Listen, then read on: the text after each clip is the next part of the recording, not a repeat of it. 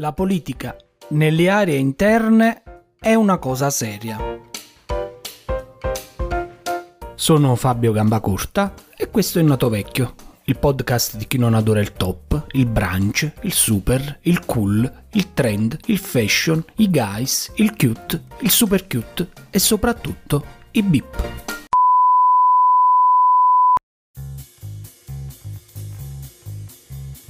Non è affatto facile cominciare a scrivere su questo argomento. È così ampio, ma cercherò di essere sintetico.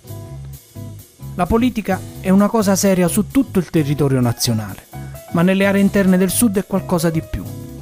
Sì, lo so, starete pensando che ora attacchi il noiosissimo sermone sulle glorie politiche che dai paesini dell'entroterra hanno tirato i fili del potere politico e istituzionale per decenni. Ma no, ve lo risparmio e me lo risparmio. Considerato che questo è un argomento che quasi sempre influenza le discussioni politiche dei giorni nostri con frasi come quando c'erano, se ci fossero ancora o se non ci fossero mai stati. Mi limito allora a parlarvi del ruolo sociale che la politica occupa oggi nella nostra terra di mezzo.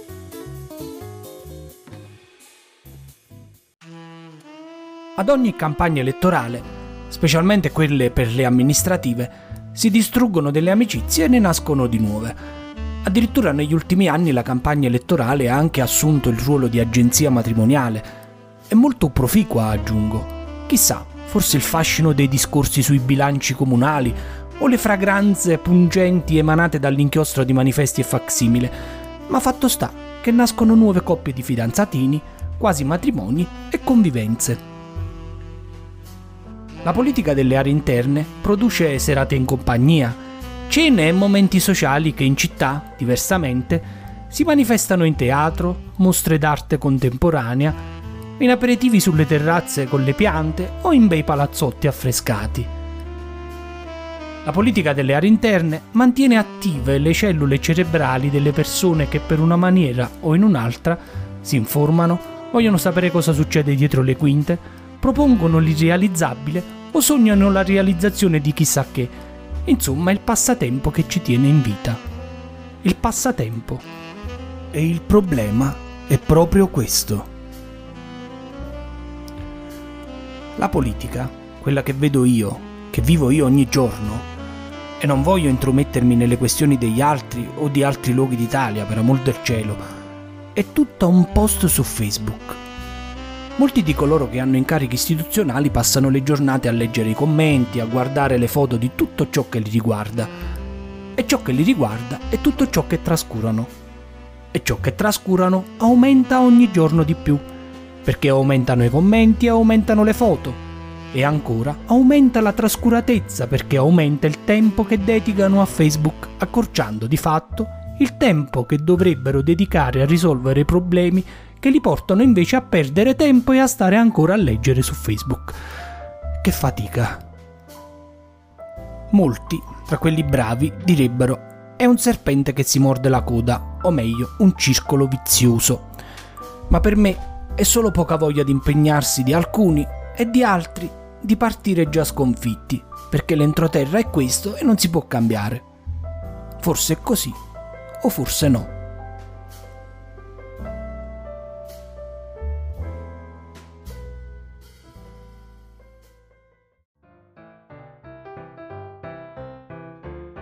Ci sono tuttavia degli esempi di vita vissuta che ben dipingono la realtà di chi vuole rimanga proprio tutto così, come è sempre stato. Capita, e se non dicessi abbastanza spesso sarei ipocrita, che da noi, nella verdissima contea della terra di mezzo, i rubinetti rimangano a secco. Per un motivo o per un altro accade in qualunque periodo dell'anno. Quando però questo male affare fa capolino d'estate, oltre a corrompere drasticamente il piacere dell'olfatto e sprigionare gli aromi più reconditi e nascosti di una molteplicità di ascelle, è anche una condizione che non ci fa fare bella figura con i nostri parenti ed amici emigrati al nord, che tornano qui per la bella stagione. Fra qualche istante ne saprete di più.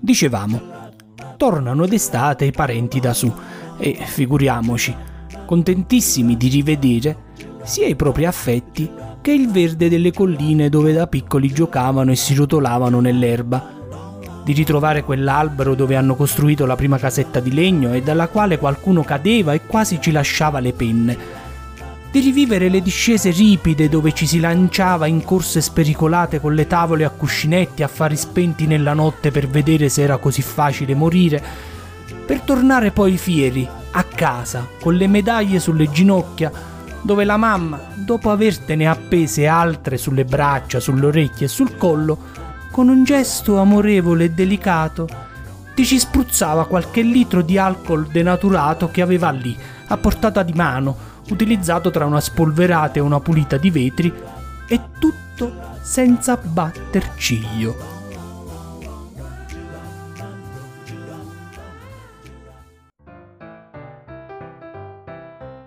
Dopo aver quindi certamente ripercorso i bellissimi ricordi da bambino e riaperta la casa dei genitori, con un viaggio alle spalle di centinaia di chilometri in autostrada sotto il sole cocente d'agosto, ci vuole una bella doccia. E qui il dramma. Si scopre che anche il rubinetto ha deciso di andare in ferie.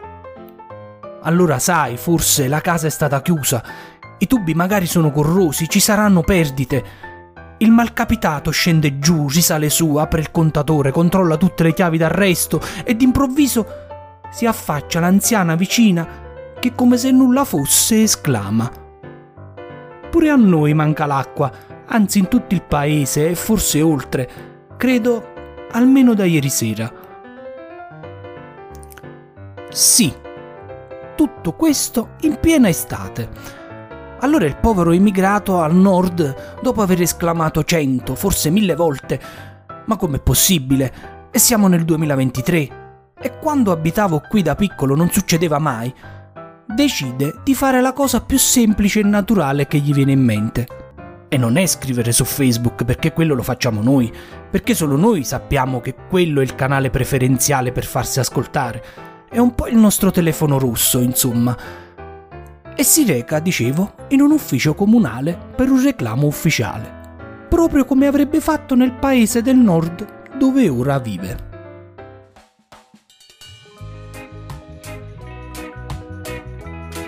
Finestre spalancate. Cosa ne fai dell'aria condizionata in collina e se poi hai anche il cinguettio degli uccellini a conciliarti il lavoro?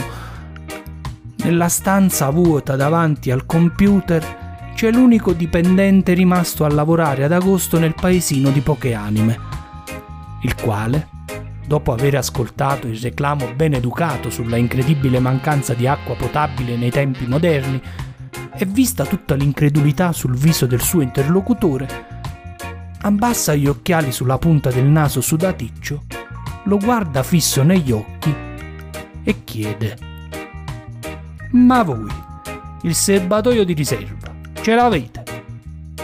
Cosa? Eh, no. E allora di che vi lamentate? Dovete mettervi il serbatoio di riserva. Qui facciamo tutti così. Ebbene sì, da noi quasi tutti ormai in famiglia abbiamo il serbatoio di riserva. Nel paesino di cui vi parlavo, come nella città molto più grande dove vivo io, che se l'azienda produttrice avesse aperto qui una succursale di produzione, avrebbe certamente abbattuto i costi del trasporto e avrebbe anche contribuito a combattere la disoccupazione distribuendo un po' di lavoro, che non guasta mai.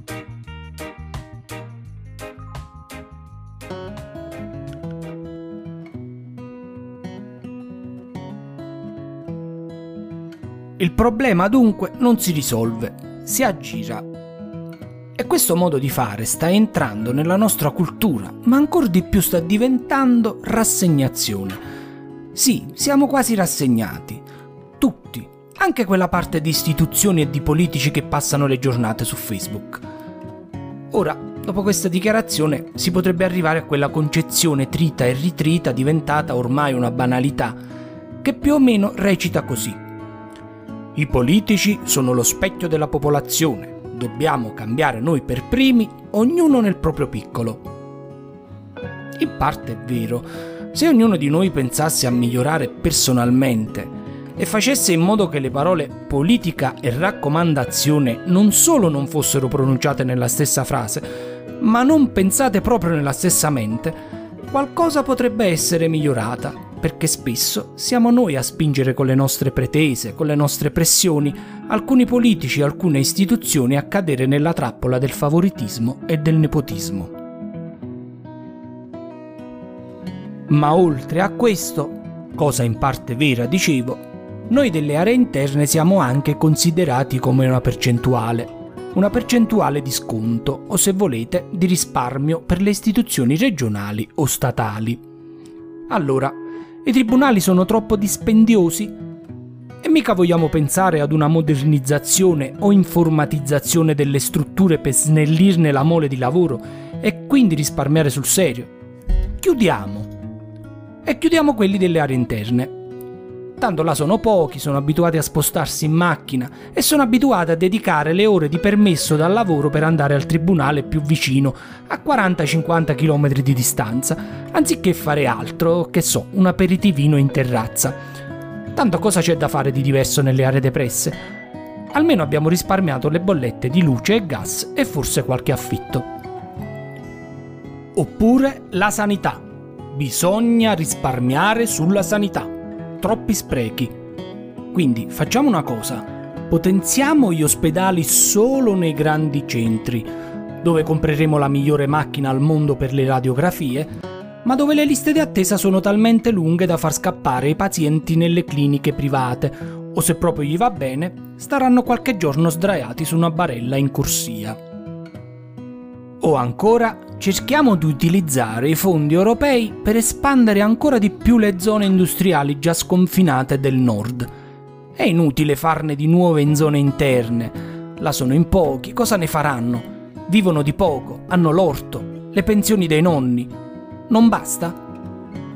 E si potrebbe continuare all'infinito su questo modo di vedere le cose sotto forma di numeri, di percentuali e non di fattore umano Pensateci, ci si lamenta delle città strapiene, degli affitti alle stelle, dei parcheggi colmi, dello smog, delle folle di pendolari, dei meridionali che rubano il lavoro al nord, ma nessuno che pensi davvero ad investire nell'espansione e nella crescita politica ed economica delle aree interne. La verità è che i piccoli centri, le aree svantaggiate, hanno la nomea di farsi la guerra tra i poveri, di farsi le cosiddette guerre di campanile, ma tutta l'Italia è un campanile. Allora vedi che il telegiornale ogni giorno ti bombarda con una notizia qualunque sul maggiore centro del nord, solo perché il maggiore centro del sud, con tutti i problemi, sembra stia vivendo un momento di gloria e visibilità non necessariamente legato alla malavita o altri loschi affari. E quelli del sud cominciano con il sermone sui vecchi regni e i soprusi del conte di Cavour poi quelli delle zone costiere danno dei montanari a quelli delle zone interne e quelli delle zone interne danno dei pescivendoli a quelli delle zone costiere e quelli dell'ultima città di provincia d'Italia danno dei provinciali ai paesini della loro stessa provincia e così via. Ci sarebbe ancora tanto da dire, ma voglio riprendere dal titolo di questa puntata e chiudere, ovvero la politica delle aree interne è una cosa seria è una cosa seria perché, oltre ad essere l'unico canale che ci consente di comunicare con i capoluoghi e le capitali, gioca un ruolo sociale e non può essere solo un mezzo burocratico per portare avanti la baracca. Se i politici volessero essere burocrati e timbrare il cartellino per spingere a fatica il carrozzone dell'ordinaria amministrazione, che provino a vincere i concorsi per il posto fisso in comune gli stessi concorsi sfacciatamente truccati a cui il più delle volte siamo costretti ad assistere. La politica delle aree interne ha il doppio delle responsabilità di quella in zone più fortunate del paese, dove le cose funzionano per inerzia o per la spinta economica che proviene da una società benestante. La politica delle aree interne deve progettare tanto, cercare i fondi, riordinare, modernizzare e contenere lo spopolamento Insomma, è una cosa seria davvero e chi fa politica in queste zone dovrebbe essere doppiamente preparato, pronto al sacrificio e motivato dall'amore vero per la propria terra e non per quello della carriera personale che tanto, anche se la fai, se non sei buono, poi verrai preso per i fondelli pure nella capitale.